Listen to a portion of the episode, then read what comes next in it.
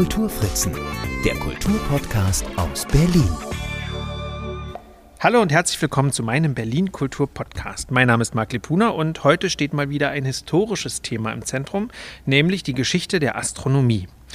Und wer kann zu diesem Thema besser Auskunft geben als der Direktor der Stiftung Planetarium Berlin? Und das ist Tim Florian Horn. Und mit ihm sitze ich gerade im Zeiss Großplanetarium an der Prenzlauer Allee im Planetariumsaal. Und äh, über uns funkeln die Sterne. Hallo Tim, schön, dass du das so schön gemacht hast hier. Herzlich willkommen. Ja, vielen Dank. Wie wird man denn so der Chef der Berliner Sterne? Na, ich würde mal sagen, mein Weg war eher ungewöhnlich, weil ich erst ähm, nach der Schule Multimedia-Produktion studiert habe. Das ist ein Studiengang, bei dem man lernt, digitale Inhalte zu produzieren. Und ich hatte das Glück, dass wir nebenbei im Studiengang einen Mediendom hatten, das erste digitale Planetarium in Europa. Und habe quasi nebenbei gelernt, wie man digitale Inhalte produziert. Und ähm, dann war ich Produktionsleiter am Planetarium Hamburg, war irgendwie an der California Academy of Sciences in San Francisco, um digitale Inhalte für Ausstellungen, Planetarien und äh, ja alles, was um Science Center anfällt, zu produzieren und ähm, habe dabei nebenbei Astronomie studiert mhm. und äh, mich dann ja wirklich ganz, ganz normal auf die Stelle hier in Berlin beworben, weil die jemanden suchten, der das analoge Planetarium, Planetarium mit Dia-Projektoren, 120 an der Zahl, irgendwie in die Neuzeit bringt, digitalisiert, modernisiert, eine neue Programmphilosophie mitbringt und ähm, das Technikmuseum damals hat sich getraut, jemanden zu holen, Anfang 30, der mit neuen Ideen dann ähm, versucht hat oder ja anscheinend auch einigermaßen erfolgreich, mhm. ähm, hier das Haus ähm, komplett umzubauen, zweieinhalb Jahre, um dann die Besucherzahl irgendwie auch ähm, zu, anzuheben und äh, mit einem neuen Team durchzustarten. Wann, seit wann bist du hier? 1. Juni 2013, glaube ich. Das ist jetzt auch schon ein paar Jahre her. Allerdings. Ähm, ja, mit dir möchte ich über die Geschichte der Astronomie in Berlin reden. Und die ging ja tatsächlich schon vor, ja, die ging ja schon im 16. Jahrhundert los, wenn man so möchte. Ja, und vor allem die, die Zeit muss man sich ein bisschen anders vorstellen. Da war Astrologie und Astronomie eine Wissenschaft. Also die Sterndeutung und so dachte man, dass alles, was irgendwie am Himmel passiert, auch eine Entsprechung auf der Erde hat. Der Hofastronom hat dann, ich glaube 1524, vorausgesagt, die Welt müsse untergehen. Eine große Sintflut würde bevorstehen, weil die Planeten in besonderer Konstellation am Himmel stehen, im Sternbild Fische und Wassermann, so in der Ecke. Und ähm, der damalige Regent wurde dann ähm, auf den Berg geschickt. Die haben dann auf die, die Sintflut gewartet. Da nichts passierte, würde ich mal sagen, ging es dem Hofastronom danach körperlich, gesundheitlich nicht so gut. Aber ähm, da war zumindest immer die Idee, dass der Himmel direkten Einfluss auf die Erde hat. Und ähm, der, der Regent hat dann sogar ähm, ja alles an der Astrologie, an den, an den Sternen und Planeten ausgerichtet. Hoffeste, Kriege, Hochzeiten, alles daran. Musste aber bei dieser Gelegenheit merken, dass vielleicht nicht alles stimmt, was ähm, die Astrologen voraussagen. Mhm. Ich habe da gelesen, das fand ich ganz interessant, Joachim Erste war das ja, dass der in einem Eckturm im Berliner Schloss eben sich so eine Art ja, Mini-Sternwarte eingerichtet hat und dass es dann eben im während die ganze Stadt dunkel war, immer in dem Turm so geheimnisvolles Licht gab. Ja, man munkelte, was er da oben macht, genau. welchen merkwürdigen Praktiken. Ähm, dabei haben die einfach nur mit ähm, verschiedenen Geräten den Himmel vermessen. Teleskope gab es ja noch nicht, mhm. sodass die dann da zu zwei, zu dritt, was auch immer, saßen und äh, in den Himmel geguckt haben. Und vor allem, wenn die da Licht dann hatten, schön blöd, denn ähm, alles, was man Lichtquellen hat, Kerzen oder was auch immer, ähm, sind dann zu hell, sodass die Sterne überstrahlt werden. Also hätten die es richtig ordentlich machen wollen, hätten sie einfach Licht ausmachen müssen, um dann ähm, auch wirklich die dunklen Sterne erkennen zu können. Aber vielleicht mussten sie auf irgendwelchen Karten was nachgucken. Oder beziehungsweise aufschreiben ja. oder ähm, irgendwie klassifizieren. Wobei das so richtig mit der Systematik für, für die Astronomie mehr im 16. Jahrhundert auch in Berlin dann losging. Mhm. Wie ging das denn da los? Also Berlin hat ja eine, eine interessante wissenschaftliche Geschichte. Es hat ja, ähm, ich würde mal sagen, oder böse sagen, ähm, das Gefühl der Provinz dieser Stadt. Es hat lange gedauert, dass wir das äh, überwunden haben mit ähm, Universitäten und ähm, ja, so dem wissenschaftlichen Betrieb. Mm, die Initialzündung war eigentlich, dass der erste Hofastronom berufen wurde, Kirch hieß er, 1700 irgendwas, 1701 glaube ich, nach Berlin gekommen und ähm, er durfte und er sollte Kalender berechnen. Die Astronomen oder besser gesagt die Stadt war schon immer pleite.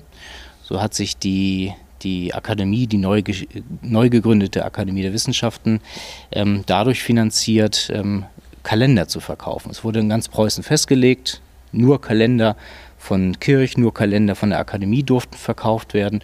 Und durch die Einnahmen konnte man dann ähm, die Stadt finanzieren, beziehungsweise auch den Bau der ersten richtigen Sternwarte ähm, hinbekommen, die dann erst 1711 fertig wurde. 1710 ist Kirch leider schon gestorben, der hat das gar nicht mehr mitgekriegt, sodass äh, Kirch und seine Frau dann vom ja vom eigenen Wohnhaus immer beobachten mussten mhm. mit ähm, eigenem Equipment. Und ähm, es gibt auch so irgendwie Geschichten, dass Kirch und seine Frau dann irgendwie auf den Dachboden gestiegen sind, um den Himmel zu beobachten und dann erstmal die Wäsche abgehängt werden musste. Ähm, das ist eigentlich eine, irgendwie auch eine schöne Berliner Geschichte, so aus diesem Provisorium heraus. Und eigentlich war das ähm, ja vielleicht auch für die Astronomie in der Stadt erst einmal das Grundthema, so aus dem Provisorium immer zu versuchen, das Beste draus zu machen. Ich hatte ähm, den Namen Kirch tatsächlich schon öfter gelesen. Wenn man so historische Kalender sich tatsächlich anguckt oder so Datenbanken, dann tauchte der Name immer auf in Bezug auf Wetterbeobachtungen tatsächlich mhm. und das eben auch vor allem seine Frau Margareta Kirch, also die Witwe Kirch dann, das sozusagen eigenständig weitergeführt hat. Und erst äh, durch die nähere Beschäftigung jetzt mit der Astronomiegeschichte ist mir erstmal klar geworden, dass das eigentlich immer zusammenlief. Also dass ja die Astronomie im Grunde nicht nur die Sternenkunde war, sondern gleichzeitig auch meteorologische Aspekte mit beinhaltete. Ja, weil im Grunde ja der Astronom der Erste ist, der gutes Wetter braucht abends und nachts. Ja, das ist wohl. Insofern ähm, hat er ein Eigeninteresse, das vernünftig aufzuschreiben und auch zu erkennen, also im Grunde ähm, Muster zu erkennen. Mhm. Nicht nur die Jahreszeiten, sondern auch zu sagen, ah ja, wenn die Wetterlage so ist, vielleicht in fünf Tagen habe ich vernünftiges Wetter, um zu beobachten. Und seine, äh, sein Instrumentarium müssen wir uns ja auch noch ein bisschen anders vorstellen als ähm, ja, astronomische Observatorien heute. Heute denkt man so große Kuppeln, da geht irgendwie ein Spalt auf, großes Teleskop und fertig. Das waren mehr noch äh, kleinere Teleskope, die er dann aufs Dach irgendwie räumen musste und ähm, allerlei Hilfsmittel, um erst einmal den Himmel und die Position der Sterne zueinander zu vermessen. Und da braucht man nicht unbedingt ein Teleskop, sondern ähm, ja mehr so Winkelmessgeräte, mhm. dass das wirklich ja, ein bisschen uriger aussieht, als, ähm, als man sich das so vorstellt. Mhm. Und wir hatten ja schon mal über die Astrologie gesprochen. War das dann auch die Zeit, als die Wissenschaften kamen, wo, wo sich das so ausdifferenzierte oder trennte und das eine war ernstzunehmende Wissenschaft und das andere war ging eher so in Richtung ähm, Spiritualität? Ja, und ist ja bis heute nicht so richtig weg. Ne? Also die Astrologie, die Horoskope finden wir in jeder Zeitschrift mhm. auf Seite 28. Da wird immer was gefaselt, wann auch wie äh, Geldgeschäfte funktionieren würden. Und ähm, wäre da irgendwas dran, ne? könnten die Sterne Geldgeschäfte voraussagen, dann ähm, würde ich sicherlich nicht im öffentlichen Dienst arbeiten. ich hatte auch schon den Finanzsenator hier. Da habe ich denselben Witz gemacht. Okay. Und er war der Einzige, der nicht gelacht Ach so. hat. Und äh, also das bedeutet im Grunde, genau, das, das war eigentlich noch eine Frage, die, die mich auch grundsätzlich interessierte. Also so ganz hast du recht, durch diese Sternzeichen, die es ja auch immer noch gibt, ähm, die man ja eindeutig immer noch auch benennt, die mhm. auch ja ihr hier in der Kuppel äh, gerne zeigt in, in Shows. Mhm. Ähm, das heißt also, so ganz auseinanderdifferenziert ist es nicht, aber es gab ja sicherlich irgendwann mal so eine Entscheidung, auch zu sagen, wir verfolgen diese, dieses Abergläubische und diese eben dieses Spirituelle oder diese Vorhersagerei, also die Deutung der Sterne nicht weiter. Ja, also die, die Schwierigkeit ist im Grunde, dass, ähm, dass die Kirche schon vor 2000 Jahren gesagt hat, dass es Quatsch ist. Aber das war gerade im ausgehende Mittelalter ein Aberglaube, der die gesamte Gesellschaft durchsetzt hat. Und ähm, ja eigentlich erst mit, ja, mit Beginn der Neuzeit ähm, und ähm, der wirklichen Aufklärung ähm, hat die Wissenschaft gesagt, naja, wir können es nicht beweisen. Immer wenn wir ähm, gucken, ob es eine Verbindung zwischen Kosmos und Erde gibt, merken wir, nee, ähm, die Sterne haben keinen Einfluss darauf, was hier auf Erden passiert dann ähm, ist das diese, dieses Auseinanderdiffundieren, was du meinst. Die Frage ist nur, ob das überall in der Gesellschaft so ankommt. Mhm. Also man meint ja, diesen Aberglauben überall zu, zu sehen, wenn man neue Leute kennenlernt auf einer Party. Ach, du bist Wassermann, hab ich's doch gewusst. Mhm. Und ähm, ähm, ich bin dann leider immer der derjenige, der Spielverderber, der dann sagt, nee, äh, Entschuldigung, ähm, ich glaube, entweder endet hier das Gespräch oder ich äh, muss mal kurz erklären, wie es wirklich ist. Und ähm, ähm, wäre jetzt nicht Corona, vielleicht wäre ich auch so nicht mehr so oft auf Partys, wer weiß. Aber ähm, es ist schon zu merken, dass gerade auch ähm, durch die Beschäftigung und die, die Vermessung des Kosmos wir gemerkt haben, was unsere, unsere wirkliche Stellung im Universum ist. Wir sind nicht Zentrum des Kosmos, wir sind mit der Erde auf einem Planeten um die Sonne. Die Sonne gehört zur Milchstraße, steht da auch nicht im Zentrum. Die Milchstraße gehört zu vielen anderen Galaxien und wir sind völlig irgendwo im Kosmos. Mhm. Und eben nicht der Mittelpunkt. Und gerade in Berlin muss man das immer sehr laut sagen. Mhm. Warum? Mm, weil ich manchmal finde, dass das äh, Selbstbild ähm, dieser Stadt oder ähm, der hier lebenden und arbeitenden ähm, sich so darstellt, als wäre man der Mittelpunkt. Ist New York ähnlich, San Francisco vielleicht auch, aber da hilft die Astronomie, das alles ein bisschen gerade zu rücken. Verstehe. Dann kommen wir mal zurück äh, wieder in die Vergangenheit. Wir sind bei Kirch, der ähm, ja da noch initiiert hat, oder ich, wenn ich es richtig verstanden habe, hat äh, Humboldt da auch was mit zu tun gehabt, dass dann wirklich so eine erste Sternwarte über 150 wurde? Jahre später erst. Alexander von Humboldt, der groß auf seinen Reisen auch astronomische Beobachtungen gemacht hat, kam nach Berlin zurück und ähm, wurde auch hier von den sehr schlecht ausgestatteten Astronomen der Stadt belagert, doch mal beim Hofe vorstellig zu werden. Und auf seine Initiative hin wurde eine große, schöne Sternwarte gebaut. Ähm, also wirklich ein wunderschönes Gebäude, perfekt ausgestattet, sodass ähm, wir dann auch äh, in der Stadt für, ich glaube, etwa 60, 70 Jahre auch ähm, die beste technische Ausstattung hatten. Wo stand die? Wenn man heute in der Stadt unterwegs ist, äh, gegenüber vom Jüdischen Museum, da war ja mal so eine, ähm, ich glaube, so ein Gartenbaucenter. Aha. Da ist jetzt ähm, die Akademie vom Jüdischen Museum drin und an der Stelle, Besselpark ähm, um die Ecke, da stand die zweite Berliner Sternwarte. Und die erste war wo nochmal? Die war in der Dorotheenstraße, Dorotheenstraße. auf einem Dach von einem, von einem Pferdestall. von einem Pferdestall obendrauf. Ja. War halt noch Platz und ähm, waren jetzt vielleicht nicht die besten Verhältnisse da oben, das draufzustellen, aber einigermaßen hoch. Ja. ja. Aber die Entscheidung vor allem immer neue Sternwarten zu bauen, hängt ja zum Teil auch damit zusammen, dass äh, Berlin immer größer wurde oder immer dichter besiedelt war und diese Lichtverschmutzung natürlich auch dafür Sorge trug, dass man eigentlich immer wieder ein bisschen raus musste, wo noch nicht so dicht bebaut wurde, damit man überhaupt genug Licht und, hatte, oder? Äh, also wenig Licht wenig hatte. Licht hatte und eigentlich immer wieder überholt wurde vom Wachstum der Stadt. Ja.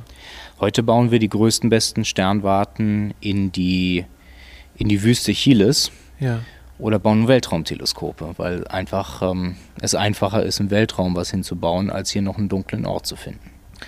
Nun war es ja damals in Preußen aber noch nicht so mit der internationalen Zusammenarbeit, äh, zumindest nicht auf dem Gebiet der Wissenschaften, denke ich mir. Ähm, dann kommen wir doch noch mal äh, zu dieser zweiten Sternwarte, weil das war für mich auch eine, äh, eine sehr interessante äh, Geschichte, dass ja hier tatsächlich ähm, auch Entdeckungen gemacht wurden, von dem man heute gar nicht mehr weiß, dass das in Berlin stattgefunden hat. Ja, die größte Entdeckungsgeschichte ist eigentlich die des Planeten Neptun. Ja. Und es ist völlig unbekannt, dass ein Planet in Berlin entdeckt wurde. Und auch das eine, würde ich sagen, für die Stadt typische Geschichte. Denn eigentlich, ähm, ja, es ist mehr Zufall und mehr ja, doch wirklich Zufall, dass, ähm, dass der Planet entdeckt wurde, weil man eigentlich immer den Planeten Uranus beobachtet hat. Und der war nie so richtig an der Position, wo er sein sollte, sodass ähm, zwei Astronomen, einer in England, einer in Frankreich, angefangen haben nachzurechnen, dass da draußen hinter Uranus noch ein Planet sein müsste, der durch seine Schwerkraft Uranus ablenkt. Und das ist eine jetzt nicht so unbedingt triviale äh, mathematische Geschichte, das hat ein bisschen gedauert. Und ähm, der Franzose Urbain Levrier kannte Johann Gottfried Galle hier in Berlin, Assistent an der Sternwarte. Der französische Astronom hat ähm, ja seine Berechnung irgendwie in Frankreich nach Paris ans Observatorium geschickt und hat ziemlich barsche Rückmeldung gekriegt. Ich kenne mich nicht, bisher kein großer Wissenschaftler. Was weißt du denn? Johann Gottfried Galle aber hat sich das angeguckt und gesagt, boah, hier bei der Position, wir, wir müssen nachgucken. Und die hatten Glück, dass der Sternwartendirektor Enke Geburtstag hatte. Der war also nicht da, der war zu Hause feiern. Wirklich feiern. Und äh, Johann Gottfried Galle konnte mit seinem, seinem Kollegen dann das Teleskop nutzen und hatte den Vorteil, dass in Berlin gerade neue Sternkarten produziert wurden. Und die konnten die dann von Enke aus dem Büro holen, nachgucken und haben dann entdeckt, ein Stern, ein Pünktchen, was nicht auf der Sternkarte verzeichnet war, nur ein Grad von der vorausberechneten äh, Position und haben gesagt, oh, das muss der Planet sein. Die wollten dann auch gleich Enke holen von der Geburtstagsfeier. Das macht man aber nicht, den Direktor von seiner Feier wegholen. Der hat am nächsten Abend geguckt, wohl, oder wohl noch in der Nacht, das weiß man, äh, weiß ich nicht ganz genau mehr. Ähm, und ähm, dann konnten sie verifizieren, da ist ein Pünktchen mehr, das muss dieser zusätzliche neue Planet sein. Und so wurde im September 1846 in Berlin Neptun entdeckt. Ja, also ich finde das wirklich eine tolle Geschichte, die, die man im Grunde gar nicht kennt. Wie ging es denn dann weiter? Weil ich meine, jetzt sitzen wir hier in einem Planetarium. Ich weiß, äh, es gibt noch die Eichnold-Sternwarte. Ich weiß, es gibt äh, ein Planetarium ohne Sternwarte am Insulaner. Da muss es ja irgendwann mal hingekommen sein. Ähm, wie ging denn die Entwicklung weiter? Die zweite Sternwarte gibt es ja nicht mehr, die ist ja weg. Mhm. Die sind 1913 nach Babelsberg rausgezogen. Da findet sich heute das ähm, Leibniz-Institut für Astrophysik. Ja, weltweit eines der besten ähm, Institute für ähm, Grundlagenforschung, aber auch für den Bau von Detektoren. Das heißt, diese Berliner Tradition ist nach Babelsberg rausgezogen und bis heute ein ähm, renommiertes, weltweit renommiertes ähm, ähm, Institut für Astrophysik. Mhm. Da hat es also die, die Zukunft außerhalb der Stadt gegeben und in Berlin ja, hat man so ein bisschen anderen, anderen Weg verfolgt. Wir haben natürlich Astronomie und Astrophysik an den Universitäten weiterhin vertreten, aber hier in Berlin gab es auch durch, durch Humboldt initiiert die Idee, Astronomie populär zu präsentieren. Es gab die Urania seit 1888, eine Gesellschaft, die ja, mit ähm, Teleskopen, mit äh, Laterna Magica, also Projektionen und Ausstellungen, Vorträgen, ähm, populär, allgemeinverständlich Wissenschaft präsentiert hat. Wunderschönes Gebäude und dieses ähm, erste Gebäude der Urania hatte auch eine Sternwarte, eine große Sternwarte drin mit einem Teleskop wirklich nur für die öffentliche Beobachtung für Otto Normal, die hinkam. Und ähm, das, das, Gebäude stand nur, um das zu ergänzen, wenn ich es richtig gelesen habe, stand auf dem Gelände des Landesausstellungsparks in der Invalidenstraße. Also heute ist das, glaube ich, da, wo Europa City ist, also unweit des Lehrter Bahnhofs. Und die nächste Sternwarte, die dann auch kam, die, glaube ich, so, ja, die, die wir heute auch noch kennen, die entstand wiederum im Treptower Park während der Gewerbeausstellung 1896. Mhm. Und zwar nur als Vorführgerät zunächst gedacht. Gewerbeausstellung dort war ja so ein bisschen die ja, Mini-Berliner Weltausstellung, um ähm, anzustänkern gegen andere große Städte. Und ein gewisser Friedrich Simon Archenhold hatte die Idee, ein eigentlich ein großes Teleskop in Grunewald zu bauen und wollte, um das zu finanzieren, auf der Gewerbeausstellung ähm, das Teleskop hinstellen, vorführen, Tickets verkaufen und dann danach, wenn die Gewerbeausstellung fertig ist, das ähm, entsprechend mhm. verfrachten. Da er aber zu spät fertig geworden ist, konnte er dann weniger Tickets verkaufen und ist pleite gegangen. Berliner Geschichte. Ja, allerdings. Dieses Teleskop sollte dort nur ein Jahr stehen. 1896 bis 1897. Jetzt haben wir 2021 und das Teleskop steht da immer noch. Mhm. Denn ähm, in den ersten Jahren wurde dann, ähm, oder es musste dann stehen bleiben, es war so ein Holzbau, den es drumherum gab. Und irgendwann war der Rott. Und Archenhold hat es geschafft, ähm, mit, der, mit der Stadt Berlin dann ähm, ja daraus eine erste richtige Volkssternwarte zu machen. Neues Gebäude drumherum. Und dieses Gebäude gibt es seit 1909. Wir sind gerade dabei, die Fassade zu sanieren. Da ist so ein bisschen ja, ich würde mal sagen, nach 125 Jahren ähm, an dem Standort am Teleskop auch was zu tun. Das Gebäude ist ja ein bisschen jünger, aber ähm, das richten wir gerade zum, zum großen Jubiläum 125 Jahre dann äh, ordentlich her. Mhm. Wer war denn jetzt der Archenhold? Archenhold war im Grunde mehr Enthusiast und ähm, großer Verfechter einer, ja, einer neuen Astronomie. Die Astronomie hatte ja mehr so die Idee, oder die Wissenschaft hatte zu dem Zeitpunkt eher die Idee, wir forschen, wir veröffentlichen das und das ist gut so. Und Archenhold hatte von vornherein die Idee, allen Menschen diese Wissenschaft zugutekommen zu lassen, hat auch mit Film experimentiert, hat die ersten Expeditionen mitbezahlt, wo es ähm, oder mit unterstützt, wo Filmaufnahmen von Sonnenfinsternissen gemacht wurde und ähm, hatte ein riesige, riesiges Netzwerk, unter anderem auch zu Einstein, der dann äh, sogar 1915 einen Vortrag gehalten hat auf der Archenhold-Sternwarte, das erste Mal über die allgemeine Relativitätstheorie dort gesprochen hat vor Publikum und schaffte es einfach, die Astronomie noch ganz anders in die Gesellschaft zu tragen. Mhm. Nun ist die Geschichte von ihm und seiner Familie aber doch auch eine tragische in der Tat eine tragische, da die Familie dann im Dritten Reich äh, vertrieben wurde und ähm, im Grunde sehr lange versucht wurde, sein Lebenswerk zu zerstören. Mhm. Denn nicht nur, nicht nur Friedrich Simon Archenhold war der Direktor, auch sein Sohn folgte ihm ja nach. Ähm, die ganze Familie wohnte auf der Archenhold-Sternwarte und musste ja, ja, unter nicht, nicht wirklich schönen Umständen äh, nach England emigrieren, wo die Familie heute auch noch lebt. Und ähm, im Grunde wurde, wurden danach nur Leute eingesetzt, die irgendwie gar nicht verstanden, was so eine Sternwarte an Aufgabe hat. Aber es wurde durch ähm, äh, Herrn Wattenberg und Herrn Herrmann nach der ähm, nach dem Zweiten Weltkrieg ähm, wurde es geschafft, diese Einrichtung zu sichern und dann ja auch nach Archenhold zu benennen. Vorher hieß sie nur Treptower Sternwarte und dieser Geschichte gewahr wurde man ähm, in der Zeit der DDR, in den 70er Jahren, hat man sich sehr gut darum gekümmert, die Geschichte der Sternwarte zu bewahren und aufzuarbeiten. Mhm.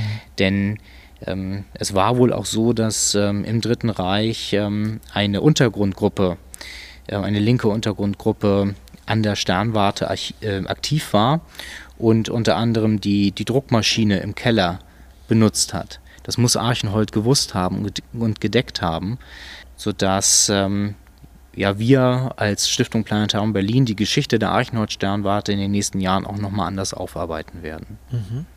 Was ich so interessant finde an Archenhold ist ja tatsächlich, wie du schon sagst, dass, und das ist, glaube ich, für diesen Wissenschaftszweig ähm, ganz typisch, dass es so eine, die, die Forscherwissenschaft und die Amateurwissenschaft mhm. äh, so ganz eng miteinander verzahnt äh, ist und auch durchaus aufeinander angewiesen war, weil ja viele Beobachtungen durchaus eben auch von ja, von Enthusiasten vorgenommen mhm. wurden, die dann der Wissenschaft zuarbeiteten.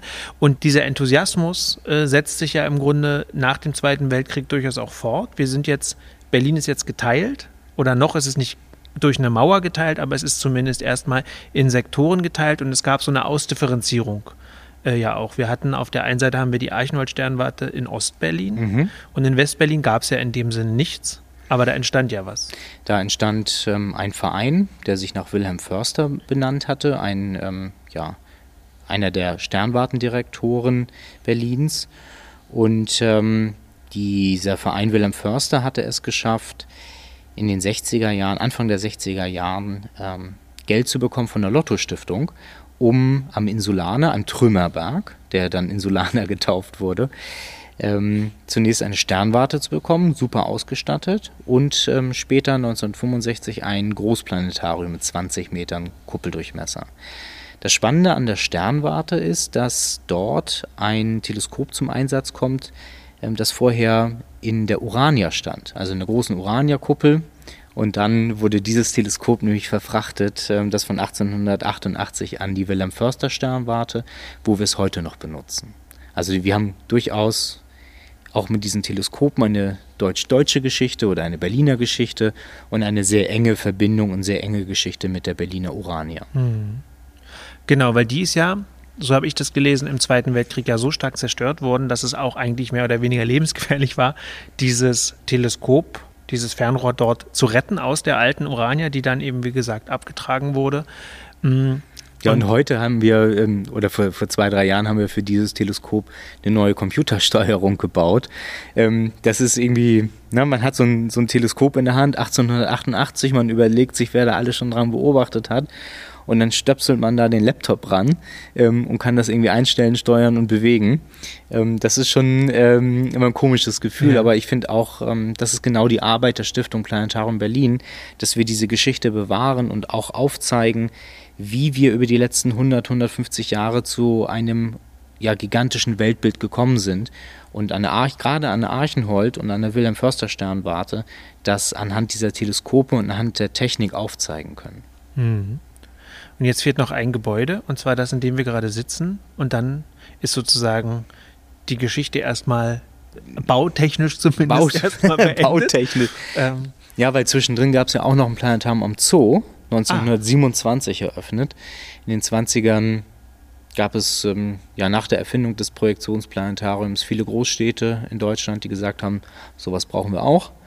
Und schon 1927 gab es am Zoo dann so ein, so ein, Großplanetarium mit 400 Sitzplätzen und ähm, das ist leider im Zweiten Weltkrieg ja zerstört worden, sodass ähm, eben dieses, ähm, ja, oder dieser Verein Wilhelm Förster Sternwarte auch immer das Ziel hatte, wir wollen nicht nur eine schöne Sternwarte, sondern auch ein Planetarium bauen.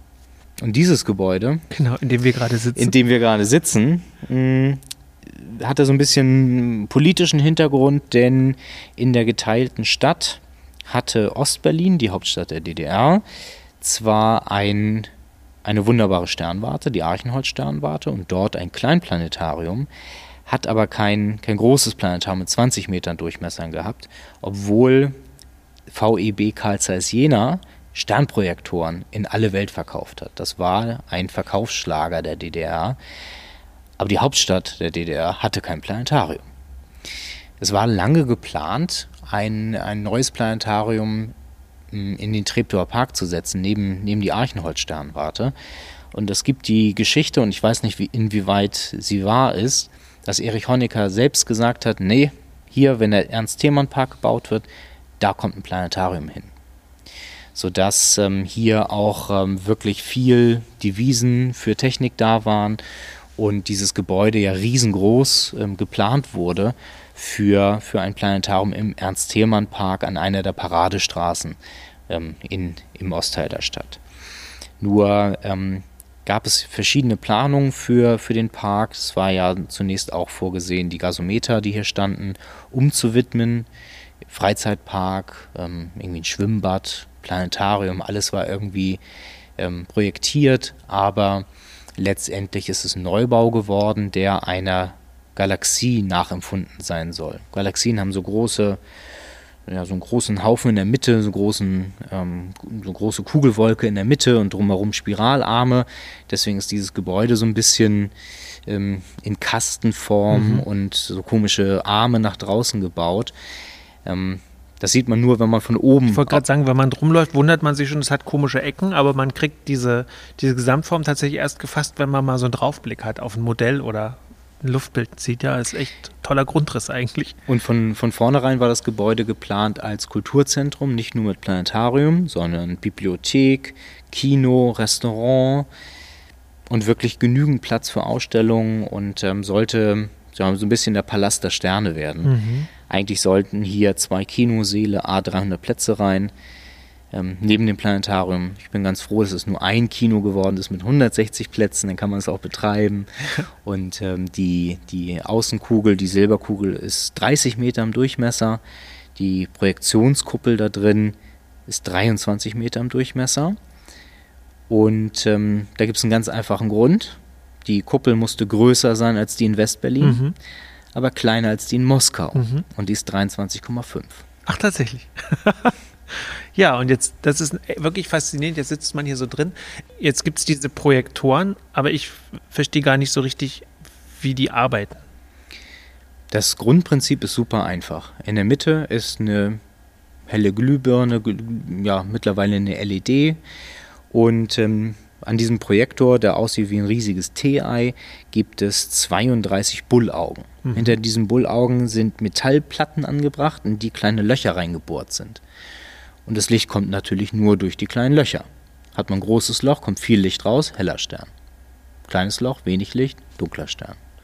Und damit man das richtig gut hinkriegt, gibt es zu jedem Loch eine Glasfaser. Da sind also 9200 Glasfasern gefädelt, um wirklich die Sterne punktförmig an die Kuppel zu kriegen. Es ist also ein sehr teurer Dia-Projektor, wo die Dias eben aus Lochmasken bestehen. Aber es muss ja irgendwie den realen Himmel abbilden und auch die Bewegung. Und das ist immer die Frage, die, das verstehe ich immer nicht so genau, wie, also wie dann diese Kugel mit diesen vielen Fäden und den vielen Löchern, wie die ähm, es schafft, also wie diese Mechanik funktioniert, dass das äh, den Sternverlauf abbilden kann. Für die Position der Sterne, die verändern sich innerhalb unserer Lebenszeiten ja nicht wirklich, mhm. sodass, ähm, wenn es da einmal fest gestochen ist, die, die Sternplatten gleich bleiben können. Alles andere, die Bewegungen sind ähm, so weit im Voraus äh, zu berechnen, dass wir die letzten 2000 Jahre und die nächsten 2000 Jahre ohne Probleme darstellen können. Wahnsinn. Die, oder dieses TI, unser Sternprojektor hier, der hat ähm, so genaue Motoren, dass man das auf äh, Millimeter genau an der Kuppel ausrichten kann und dann auch jeden Ort der Erde anfahren kann, also Kapstadt, äh, Sydney, Berlin, egal wo man hin will und irgendein Datum eingeben kann und der Himmel fährt sich in die Position. Das, was was hier in Berlin noch ähm, extra und äh, spannend ist, ist, glaube ich, die digitale Projektion dazu. Denn wir haben hier drumherum zehn spezielle Videobeamer stehen, die auch speziell für Flugsimulatoren und Planetarien entwickelt wurden, die so einen schwarzen Hintergrund haben. Mhm. Sonst hat man ja, wenn man einen Beamer irgendwo hinleuchtet, so einen grauen Hintergrund. Mhm. Das wäre ja natürlich hier in der Kuppel mit zehn Stück dann tödlich. Und die haben ähm, eine spezielle Optik und eine spezielle Technik, sodass wir das äh, zusammen bedienen können. Und dieses digitale System weiß immer, wo der Sternprojektor steht, sodass wir passgenau Sternbilder, Linien, Planeten und ähm, ja, Erklärungen sozusagen dazu projizieren können. Und ähm, jetzt gibt es ja eben die Planetarien schon länger. Wie war denn das, als es noch keine Computer gab? Da wurde das dann gekurbelt oder wie? Na, wir hatten die, der, der erste Sternprojektor, der hier stand von 1987, das Cosmorama. Das war der erste computergesteuerte. Planetariumsprojektor. Da war ein ganzer Raum voll mit irgendwelchen Schaltkreisen und Disketten und da nochmal ein Computer. Und wenn da was nicht ging, dann hat man das Kontaktspray mal gesucht und da mal ein bisschen geruckelt. Da war ein, ein großer 25 Quadratmeter Raum nur dafür da, den Computer des Sternprojektors zu beherbergen. Ähm, und heute kann ich hier meinen Laptop anschließen. Ich, ähm, ich kann die Kuppel mit meinem Handy fernsteuern. 30, 35 Jahre später ist das alles viel einfacher. Aber der erste Projektor hier, der hier in diesem Planetarium stand, war schon computergesteuert. Robotron-Computer. Gute Robotron, sehr gut. Und die Aufgabe eines Planetariums war von vornherein immer diese, auch durchaus dieses populärwissenschaftliche oder äh, forscht man auch in einem Planetarium? Also wir, wir forschen auch, aber mehr im Bereich ähm, ja, Erziehungswissenschaften, Pädagogik. Okay. Ähm, eher mehr so in dem Bereich, äh, wie man wissenschaftliches Wissen äh, jungen Menschen beibringen kann, mhm. sodass sie Spaß dabei haben und fürs Leben was mitnehmen. Mhm.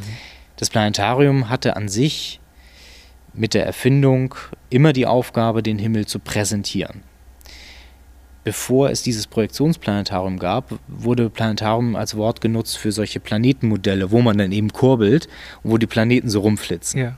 Und eigentlich hatte das Deutsche Museum sowas im Sinn, als sie Zeiss gefragt haben, die Firma Zeiss gefragt haben, ähm, um für das neue Deutsche Museum in München ähm, ja ähm, irgendwie ein Demonstrationsgerät zu haben.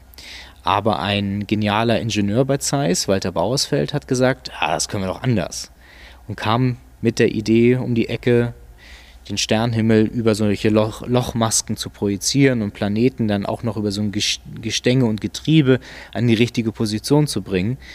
Und das wurde dann 1923 das erste Mal präsentiert. Und es waren so viele Leute hin und weg, dass man in einem Raum sitzen konnte, in vernünftiger Temperatur, entspannt auf dem Liegesessel und sich Sterne angucken ja. kann und erklären kann. Und das war eigentlich für die Firma Zeiss eine Überraschung, dass das dann plötzlich alle haben wollten. Nicht nur das Deutsche Museum, wo es dann im Oktober 1925 übergeben wurde, sondern dann auch äh, ja, in, in Hamburg 1930, 1927 in Berlin, 1930 auch nach Chicago verkauft und ähm, wäre wirklich ein riesiger Exportschlager. Wahnsinn.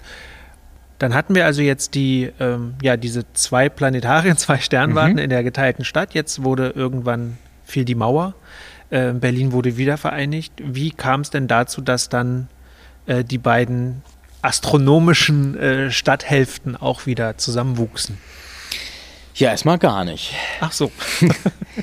ähm, es gab eine Besprechung im August 1990 aus allen beteiligten astronomischen Einrichtungen, wo man sich dann überlegte, braucht Berlin zwei Planetarien, zwei Sternwarten das Protokoll ist natürlich mh, hm, ja, lustig zu lesen. Ähm, 1990, da war ich acht. Ähm, ich war nicht dabei. Ähm, also man liest so zwischen den Zeilen, dass alle sehr vorsichtig waren, weil 1990 wusste keiner, was hier passiert. Und die Osteinrichtungen, die hatten es auch wirklich schwer, weil die zum, ja, als Kultureinrichtungen keiner so richtig wusste, wird das jetzt wegrationalisiert, wird das geschlossen, dieses Haus war ja gerade mal ein paar Jährchen offen. Mhm. Im Oktober 87 eröffnet, 88, 89, 90. Die hatten gerade so richtig losgelegt und geniale Besucherzahlen. Dann kam die Wende und dann kam keiner mehr. Alle hatten mit sich zu tun. Alle hatten irgendwie damit zu tun, ihr Leben neu zu organisieren. Neues System, neue Leute, neue Anforderungen und un eine unendliche Unsicherheit. Da ging man, glaube ich, nicht ins Kino. Da ging man, glaube ich, nicht ins Planetarium. Und ähm, man hat eigentlich bis ähm, 2013, 2014 nicht so richtig gewusst, was man mit den Planetarien macht. Im Westen gab es den, den weiterhin den Trägerverein Wilhelm Förster Sternwarte e.V., im, im, die Osteinrichtung Archenholz Sternwarte und Zeiss Großplanetarium gehörten dann mittlerweile zur Stiftung Deutsches Technikmuseum Berlin. Nun hat aber ein Technikmuseum eher die Aufgabe, vergangene Technikrevolutionen zu konservieren und zu präsentieren. Da war jetzt vielleicht nicht so die, die größte Idee dafür da, was man mit einem Planetarium so anstellt. Denn man hatte jetzt schon durchaus festgestellt in 2000, also 2010, 2011, dass dieses Planetarium dringend ähm, sanierungsbedürftig ist also in der Haustechnik, Brandschutz, neuer Sternprojektor, überhaupt mal auch eine digitale Projektion. Man hatte das Geld, man hatte aber keine Idee, was man damit macht. Sodass ja ich irgendwie geholt wurde, um hier die Sanierung voranzutreiben. Wir haben dann aber aus der Belegschaft aller, aller Standorte und aller astronomischen Einrichtungen heraus ein Konzept geschrieben, wie wir gerne diese Einrichtungen zusammen betreiben würden weil für jeden war zu wenig Geld da. Diese Einrichtung, Archenhold, Wilhelm Förster, alle haben sie rumgeknapst und nie so richtig zusammengearbeitet. Und wir haben gemeinsam ein Konzept geschrieben, wo wir reingeschrieben haben, wir wollen das zusammen machen, wir wollen es richtig machen. So sehr, dass wir über die Zeit in der Kulturverwaltung, in der Bildungsverwaltung und beim Technikmuseum alle überzeugen konnten, hier ein eine Stiftung öffentlichen Rechts, eine neue Stiftung per Gesetz zu errichten und haben da dabei große politische Unterstützung von allen Parteien bekommen, sodass äh, wir ähm, dann Mitte 2016 die Einrichtung zusammenführen durften. Auch weil die Bildungsverwaltung äh, sehr aktiv war, weil sie gemerkt hat, dass diese astronomische Bildung unheimlich viel bringen kann, wenn man es richtig macht. Mhm. Sodass wir jetzt unter der Federführung der Bildungsverwaltung ähm, dies äh, initiieren durften. Äh, Sandra Scheres, ähm, die Senatorin, hat da die, die schützende Hand über uns gehalten und ähm, uns ermöglicht, hier eine gemeinsame Einrichtung zu errichten. Jetzt hast du, wenn man so möchte, vier Häuser, vier Gebäude, zwei Sternwarten, zwei Planetarien. Wie werden die denn bespielt? Haben die jeweils eine spezielle Ausrichtung oder ist der Gedanke irgendwie schon doch noch aufgrund der Entfernungen zueinander, dass man auch parallele Angebote machen kann? Die, die Herausforderung ist ja so ein bisschen, dass wir die einzigen weltweit sind, die sowas machen. Es gibt in jeder großen Stadt ein Planetarium oder auch mal eine Sternwarte, Aber es gibt weltweit keine äh, oder niemanden, der vielleicht so verrückt ist, zwei Planetarien und zwei Sternwarten zu betreiben, dass äh, wir in den letzten fünf Jahren, die es diese Stiftung gibt, alles Mögliche ausprobiert haben. Wir haben geguckt, ob Programme, die an beiden Planetarien laufen, auch wirklich gut funktionieren. Wir haben Profile ausprobiert, wenn wir Musikshows mal machen, so Pink Floyd oder ähm, irgendwie ein DJ, der auflegt, ob das am Insulaner besser läuft oder hier am Zeiss Großplanetarium. Und es bildet sich so ein bisschen, bisschen was raus. So dass ähm, der Insulaner aus dieser Verbindung Sternwarte und Planetarium an einem Ort genial ist als Bildungsstandort. Mhm. Da können wir wirklich mit Schülerinnen und Schülern einen halben Tag arbeiten gehen wir erst ins Planetarium, dann gehen wir auf die Sternwarte, dann können die im Seminarraum noch was machen. Die bleiben einen halben Tag bei uns. Die Archenholz-Sternwarte ist perfekt dafür, die Astronomie-Geschichte zu präsentieren. also im Grunde von der Himmelsscheibe von Nebra, Stonehenge, die bewegte Geschichte der Astronomie in Berlin, bis eben äh, wir uns das Radioteleskop auf dem Dach angucken. Also wirklich die ganze Bandbreite der Geschichte der Astronomie. Und das Zeiss Großplanetarium hat die beste Projektionstechnologie, dass wir dort das Thema Wissenschaftstheater umsetzen können. Das ist nämlich auch wiederum eine alte Urania-Idee. Am ersten Gebäude draußen stand dran wissenschaftliches Theater. Mhm. Was heißt das? Populär, anschaulich, ästhetisch ansprechend, jede Wissenschaft darstellen. Und das ist auch so ein bisschen die Zukunft fürs Zeiss Großplanetarium. Wir können ja mehr als nur Sterne. Wir können hier auch in das Innere eines Blattes fliegen. Wir können von innen heraus die Plattentektonik der Erde erklären oder wie ein rotes Blutkörperchen funktioniert durch diese digitale 360-Grad-Projektion. So haben wir dann in der Stiftung Vergangenheit mit der Archenhold, Gegenwart in Solana und Zukunft, das heißt Großplanetarium, der Wissenschaftskommunikation abgedeckt. So können wir es gut verteilen mhm. und haben eine Spielwiese an allen Standorten alles auszuprobieren. Damit sind wir jetzt ja im Grunde einmal durch die Geschichte der Astronomie geflogen in einer guten Dreiviertelstunde. Wie ist es denn ähm, mit der Zukunft? Wo siehst du denn die Stiftung Planetarium so in, sagen wir mal, zehn Jahren? Na, ich sehe, dass wir irgendwo baulich die Gebäude durchhaben. Also jetzt haben wir das Zeiss Großplanetarium schick gemacht. Wir haben die Besucherzahl hier vervierfacht zu vorher. Jetzt haben wir Geld zusammengesammelt für den Insulaner, wollen da äh, Seminarräume umbauen, wollen da wirklich, dass äh, Schülerinnen und Schüler selber Inhalte gestalten können.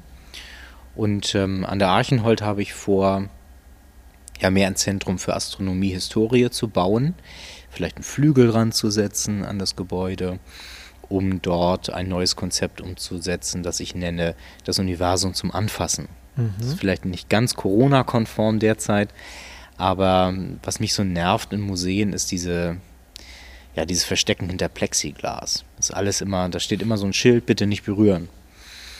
Wie wäre es, wenn wir das umdrehen und sagen, bitte berühren?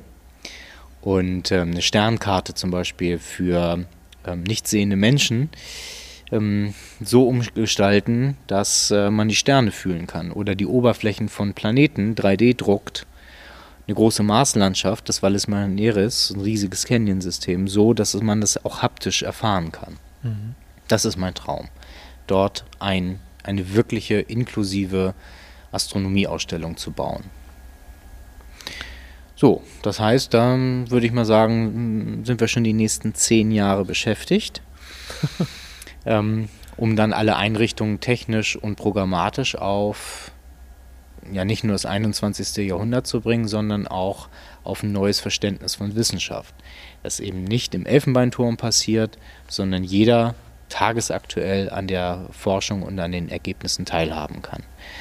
Und dann fehlt uns in dieser Stadt weiterhin ein vernünftiges Science Center. Was quasi ein zusätzliches Gebäude wäre. Oder, hm, also ich finde, in diesem Gebäude, in diesem Planetarium gibt es noch äh, bauliche Reserven, die man äh, heben könnte. Ja, spannend. Vielen Dank. Ich denke, wir sollten spätestens äh, in zehn Jahren. ja, weil wir in zehn Jahren auch noch hier sitzen. Genau. In zehn Jahren äh, nochmal äh, ja, Revue passieren lassen, was wir jetzt besprochen haben und dann zu schauen, was, ja, wie sich die Geschichte der Astronomie in Berlin äh, zwischen 2000 2021 und 2031 dann ähm, nochmal ja, weiterentwickelt hat. Vielen Dank, Tim, für das Gespräch. Habe mich sehr gefreut. Für alle, die mehr erfahren wollen, ein paar Hinweise gibt es wie immer in den Show Notes zu dieser Episode. Dort kann man, ähm, ja, kriegt man auf jeden Fall einen Hinweis zur Webseite, damit man sich alle Informationen über das Programm und über die Einrichtung an sich nochmal äh, holen kann. Ja, und wer Lust hat, einen Kommentar zu dieser Sendung abzugeben, der hat die Möglichkeit, mir eine Mail zu schreiben an mark mit c.kulturfritzen.net oder ihr kommentiert in den Social Media Posts zu dieser Folge. Das war's für heute. Äh, mein Name ist Marc Lipuna. Vielen Dank fürs Zuhören.